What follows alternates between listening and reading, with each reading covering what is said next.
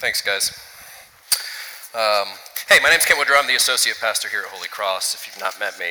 Um, and we just want to say special welcome to you uh, for those of you who are visiting for the first time. Also, we don't usually have risers on the stage, but it's part of sharing space with, uh, with Grace Christian School, which is very kind to open this up to us. Hey, uh, if you are maybe hearing the Pastor Search report for the first time this morning, uh, and you weren't at the info meeting, just know all that information is coming your way, okay? Uh, it's going to be coming in emails and all that. We just want to make sure you have all the information you need. So if there's any point where you're like, I, I've got a question, or I don't know this, that, or the other thing, please reach out. We want to we want to make sure you have what you need to make an informed decision on our uh, pastor search. Hey, journey's not done. In some ways, it's just getting started. We've been in this process for a long time. Um, and a lot of people have been really faithful to serve Jesus, and you all have been faithful to pray. Don't stop. You know, we've got a candidate, but he's not he's not here yet, right? And and that's your decision. So let's be praying because we want the Lord's will done, don't we? We don't want to just run off and go do our own thing. We are King Jesus' church. And so we need the king to speak. And so would you continue to be praying with us through this whole process? All right. Hey, back in July when I was planning out this series on the uh, king and his kingdom, it was a four, it's a four sermon series. Uh, I had no idea I'd be preaching this particular sermon on the Sunday that the PSC uh, announced the candidate. Because uh, guess what our topic is? The king and his welcome, right? It's just like God. These random coincidences fit so perfectly in his eternal plan. Because, y'all, uh, I'm not preaching the sermon because I'm, I'm trying to say, when they get here in a week and a half, roll out the welcome carpet. I mean, yes, we're going to do that. We're Holy Cross. That's what we do. Um, it's not less than that, but it's a whole lot more. It's about how the king's people extend the king's welcome to anyone he brings through our doors, right? And we're going to do that today using a passage in Romans 15, verses 1 through 7. So if you'll go ahead and turn there. Just know that this is the last sermon in a four sermon series where we've been talking about the king and his kingdom with the intent that we have the harder conversations about all the change that's coming up. Like it's just it's meant to help us prepare. So we've asked the question how should we think about a new lead pastor? How should we think about a building? Will this change our mission? And then today, as we ask the question, or as we deal with the king and his welcome, we're asking the question how do we deal with church growth, right? How are we going to deal with all the new faces that will come? Because that's happening too. Statistically, just so you all know, when, when churches get their own building, you often see a spike in attendance and a bunch of uh, new folks attending that church. And if you've been to the new sanctuary out on Frontier Drive, it's a big space. It's meant to fit 350 people in there. You know? So, what does that mean? It means new people, new faces. It means our church family growing, God willing, right? And maybe you like meeting new people, and maybe you don't like meeting new people. So we got to talk about that, right? We got to talk about that. Because the look of our church is going to change. The people who are, we are worshiping with every Sunday, that'll change. Are we prepared for that? Are we prepared for that? But more than anything, this whole series has been meant, in the face of all the change that is coming, this whole series has been meant to ground us in what doesn't change. And that is our King our King and his kingdom purpose. That has not changed for Holy Cross. It will not change for Holy Cross, no matter what comes. That is what grounds us. And so, would you stand as together we read Romans 15, verses 1 through 7? We're jumping into the middle of a long letter so it might feel a little disorienting at first. We who are strong have an obligation to bear with the failings of the weak and not to please ourselves. Let each of us please his neighbor for his good to build him up, for Christ did not please himself. But just as it is written, the reproaches of those who reproached you fell upon me. For whatever is written in the former days was written for our instruction, that through endurance and encouragement of Scriptures we might have hope. May the God of endurance and encouragement grant you to live in such harmony with one another in accord with Jesus Christ, that together with one voice you might glorify the God and Father of our Lord Jesus Christ. Therefore, welcome one another, as Christ has welcomed you for the glory of God. Friends, it's the true word of the living God. Guess what? He gives it to you because he loves you. Would you pray with me? Father in heaven, we just ask that you would move that the song that we just heard before the sermon is so fitting. We need you. We need you. And so, wherever we're coming from today, would you meet us where we're at? And Jesus, would you do your work? Because you are so faithful to do that. So use your word to shape us, we pray. We ask this in your name. Amen. Grab, grab a seat.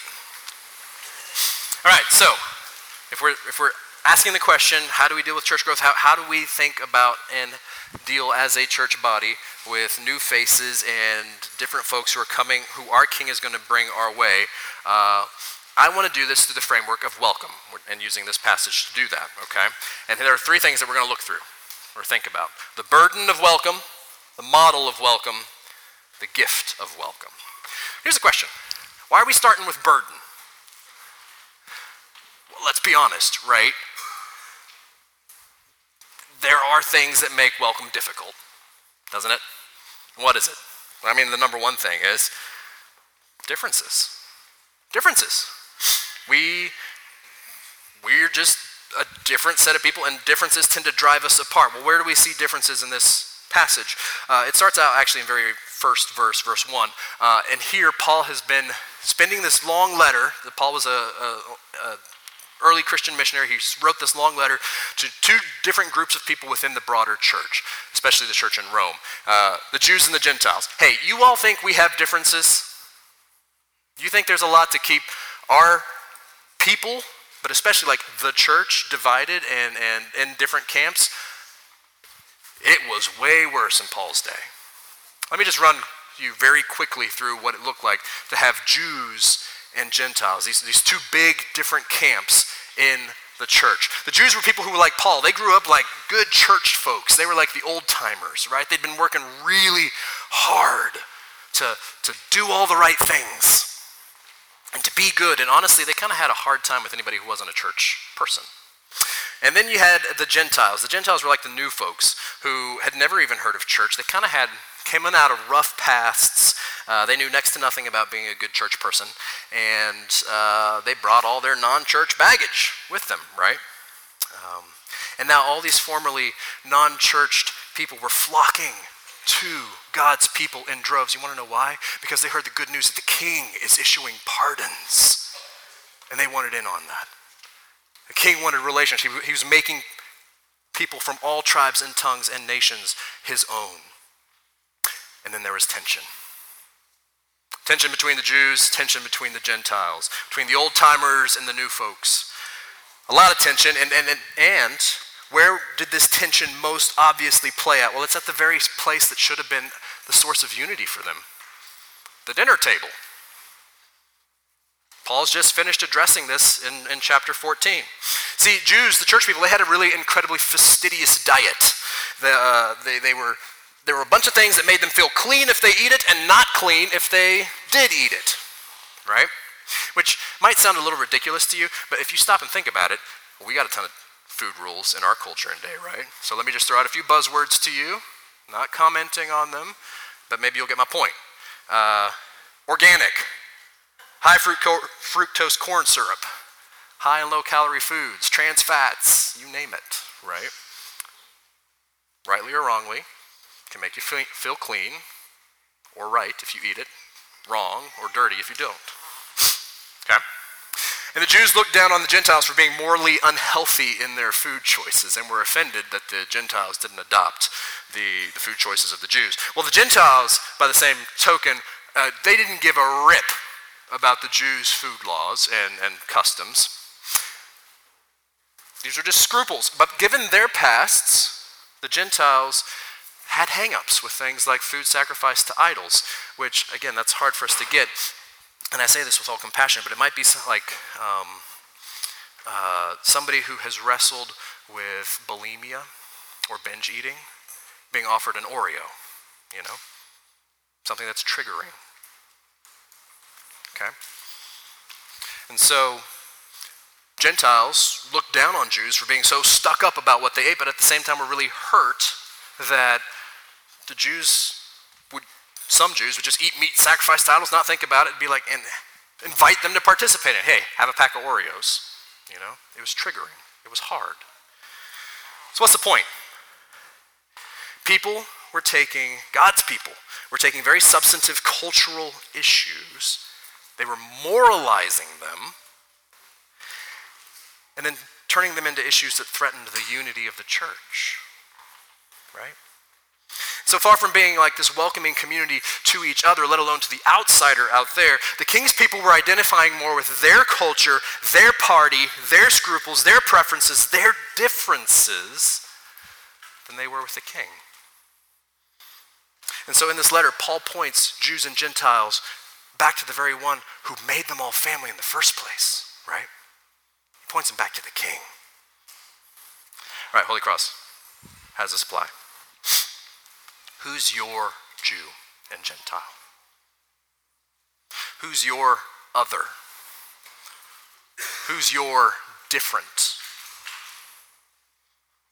And are you prepared to see that different person enter our sanctuary and sit in the chair beside you, join your small group, become part of the king's family? How do you handle the differences that you already have with people who are different from you in this church family? So you see, you begin, you begin to feel the burden, the burden of welcome. And if not, then you probably will in the coming months, which is why we're talking about it now, okay? Um, here's the question Why bother? Why bear the burden in the first place, right? Can't we just do what some churches out there do? Just bar the doors. Don't let anybody else come in, you know?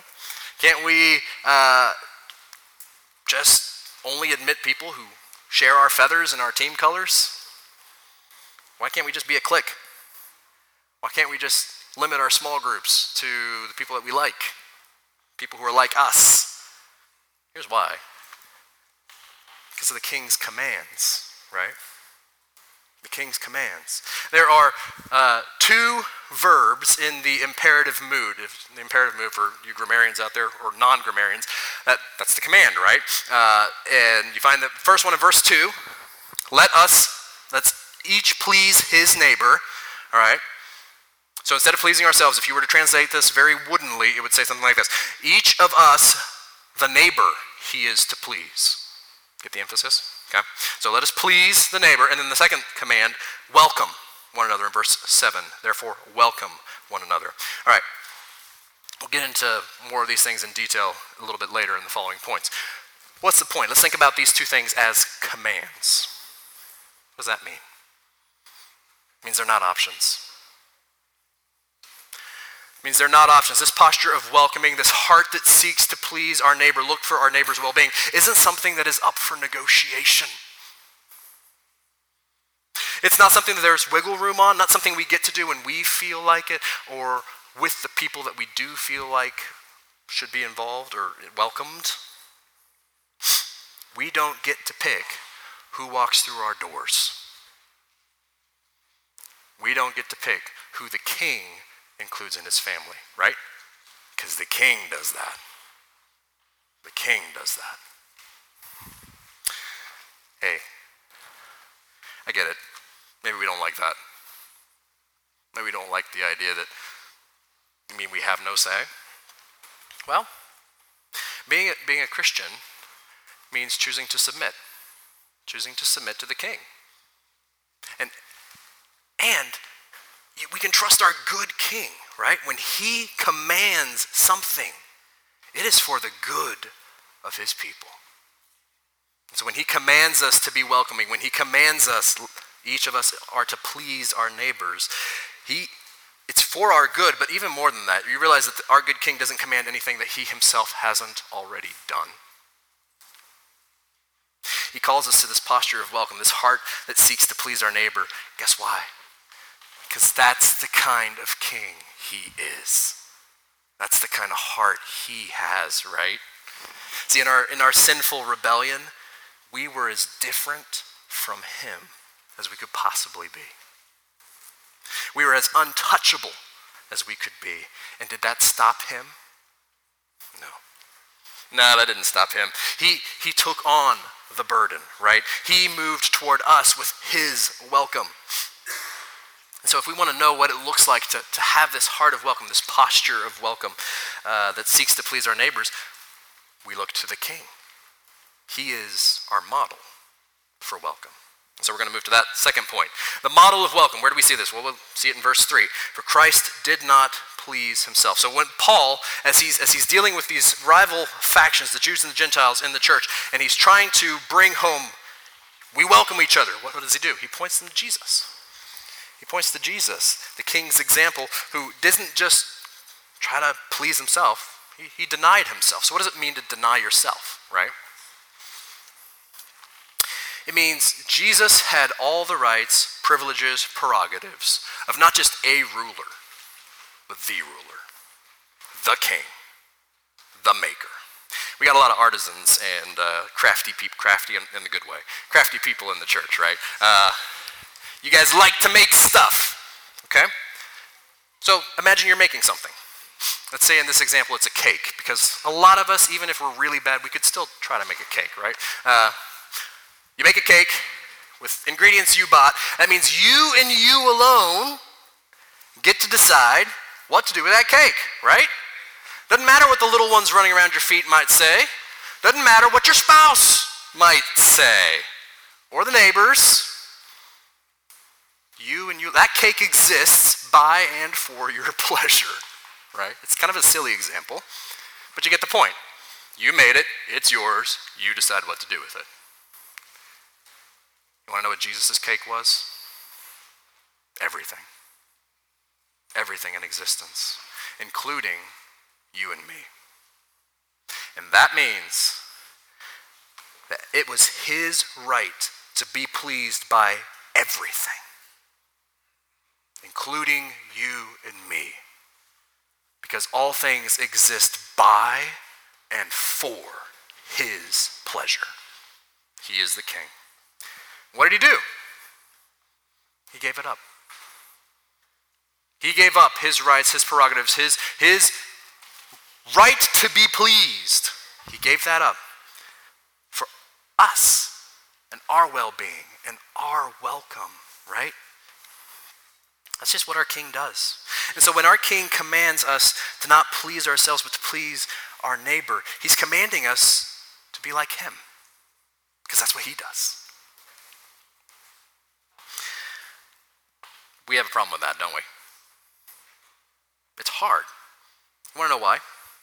Because by nature, we are unwelcoming. By nature, we don't deny ourselves. Self is our universe, right? Here's why. Go back to the very beginning. In the beginning, we were created to be unself conscious. We were created to be focused toward God and toward others. Think about it. That's why God gives you eyes right here and not like some tentacle that comes out and you can like do selfies the whole time, right? Like we're supposed to be outward focused, right? We didn't like that. We human beings wanted to do things our way. We wanted to be our own rulers. And so we sought to see, sit on God's throne, and in doing so, we broke everything, including ourselves and including the world around us. And so now we human beings are naturally selfish, self centered, and inward focused, right? We spend the bulk of our life thinking about me and what makes me happy and what fits me best and what my well being, how, how this speaks to my well being. And if we're feeling generous, then we think about the well being of people that I like, people like me, right? People that I care about. Hey, maybe you think, you're like, good night, Kent's had a really dour view of humanity. I would argue it's the view of the Bible, and just look at the world. We're in the state we're in because you have 8 billion people who all want to be God. All these selves trying to sit on the throne, right? It's not how we're made to be. Far from denying ourselves, we actually deny others what isn't ours in the first place to get what we don't deserve. And the king says, that's not how things are done in his family, right? Because as our model of denying himself, the king himself denied himself what was rightfully his to give us what we don't deserve. That's why in verse 1, Paul will say, We owe it. That word obligation there, it's debt language. We owe it to him. We owe it to the king to seek our neighbor's well being and live that outward focused life. Okay? So, here's a question. Just to examine our hearts. How much of your experience in this church family is about you trying to get others on your page, right? How much is about us trying to get people to accommodate us and our preferences? And how much are we actually denying ourselves and seeking to please others and care for the well being of your sibling in Christ, right? Modeling our Jesus. Hey, friends, do you realize that to truly offer the king's welcome to those who who knows what kind of background they're coming from, right? We've got to be ready to deny our own comforts and maybe even the preferences that we've moralized, like the Jews and Gentiles in, in Paul's day, to stay on mission to help others encounter Jesus, right? That's hard. Are we willing to deny ourselves that way, as our king did? To deny our rights, our preferences, our prerogatives, our privileges for the other. See, our king not only models denying himself, he also models bearing reproach. And we see this in Paul's quote uh, here. He says, The reproaches of those who reproached you fell upon me. That's a quote from Psalm uh, 69. So, what does that mean? Uh, the psalm describes someone who is so single minded in their devotion to the Lord uh, and, and, to his mission. Um, and, and Jesus, as the ultimate fulfillment of that, he was so completely given over to the Father's will.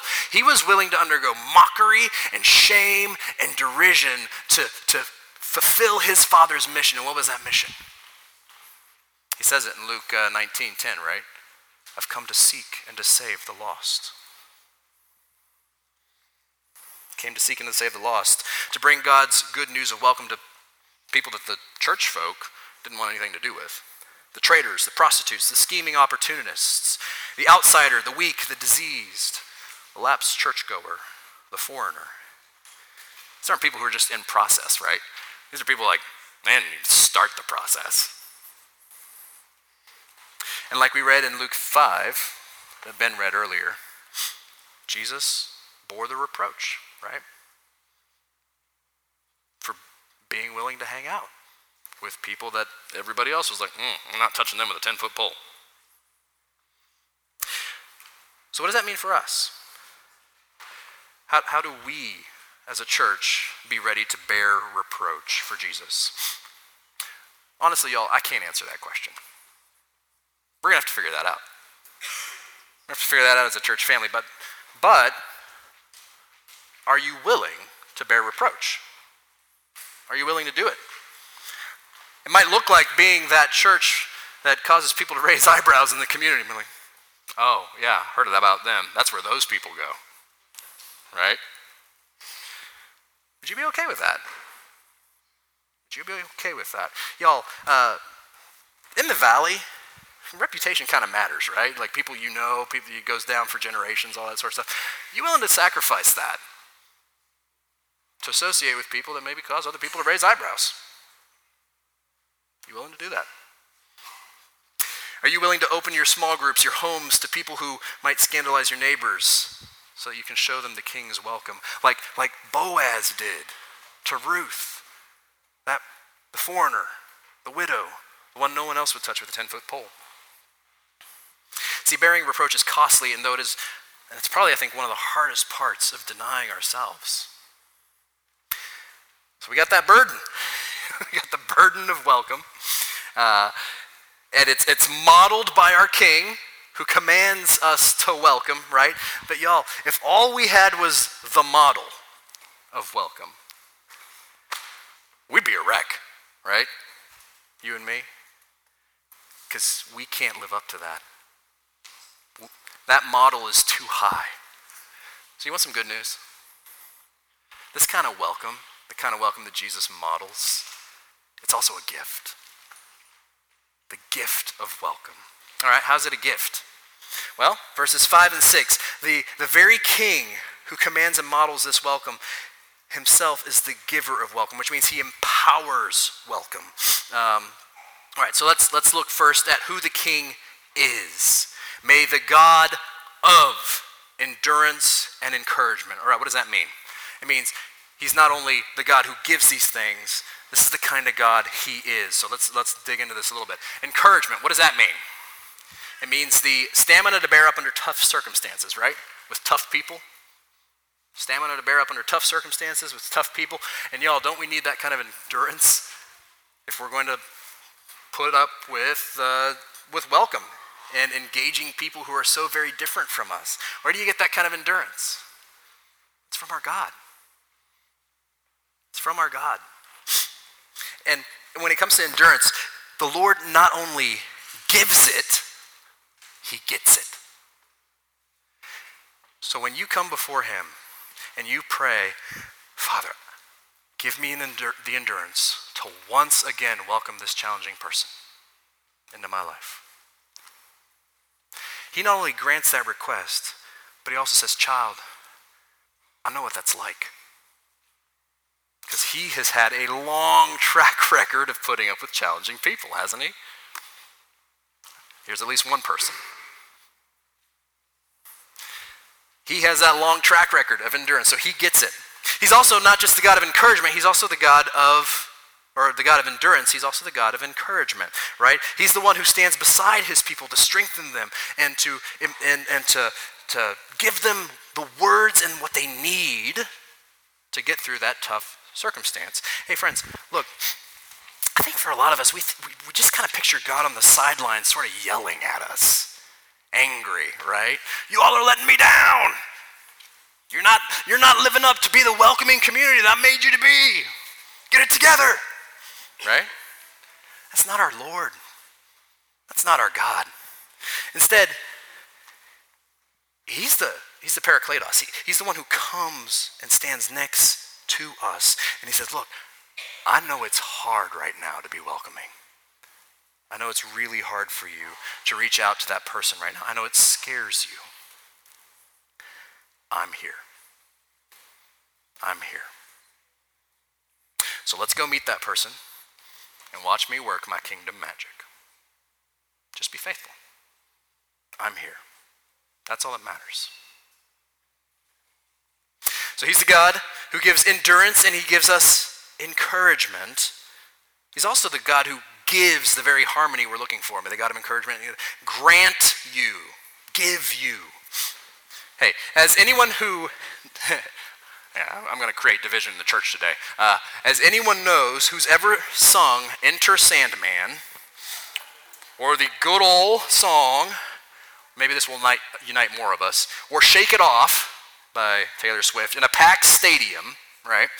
A common love gives us an affinity with very different people, doesn't it? Very different people. And it allows you to join in one voice to glorify the object of your affection, doesn't it? So if you and I, whatever our differences, are going to be united, we're going to be united by a love for something far bigger than our differences. And that something is a someone. It's our King our King Jesus. So, if you are struggling right now with welcome, then maybe spend some time singing. I'm not going to say Enter Sandman. Spend some time with God's people, focusing on the giver of welcome. See what that does for our church unity, right? All right, so there's a giver in this passage, and then let's wrap it up. There's also a receiver in this, this passage. Guess what? That receiver's not you. See, verse 7, another way to more roughly translate welcome is to say, to receive for one's self. Friends, do you realize that Jesus received us for himself. Jesus received us for himself. Hey, if you're not a Christian today, whether you are a longtime churchgoer or this is new for you, if you're not a Christian, I want you to hear that our King Jesus, the God of the universe, the maker of all things, the great and glorious King himself, he stands ready to receive you, to welcome you. See, he's not waiting for you to clean up your act to do that. He's never been that kind of God. He receives the needy. And there's nobody in this room, no matter how well we clean up, there's nobody in this room who isn't needy. In fact, all you need to be received by Him is to know that you're needy and to trust Him to meet that need. So don't wait. Turn to the King. While He, while he is extending you His welcome and is ready to receive you, turn to the King. Hey, if you are a Christian today, here's my encouragement for us as we leave remember your welcome. Remember how you have been received, right? Hey, uh, I hope you've never had this experience, but maybe you've had, and I, I have it. Have you ever shown up to an event and suddenly you realize, well, I not only didn't bring a gift, I'm also way underdressed for this thing, and I'm in a room full of people I don't know. that's a miserable experience if that's ever been you, right? All right, now imagine how everything changes when the host sees how uncomfortable you are, they catch your eye from across the room. They come right up to you. They put their arm around you. Say, It's so good to see you. I'm glad you're here. And they take you and they introduce you to everybody else in that room. And they don't leave your side all night long. They're with you. Friends, do you realize that's what our King Jesus did? for us. If you're a Christian today, you came in with nothing.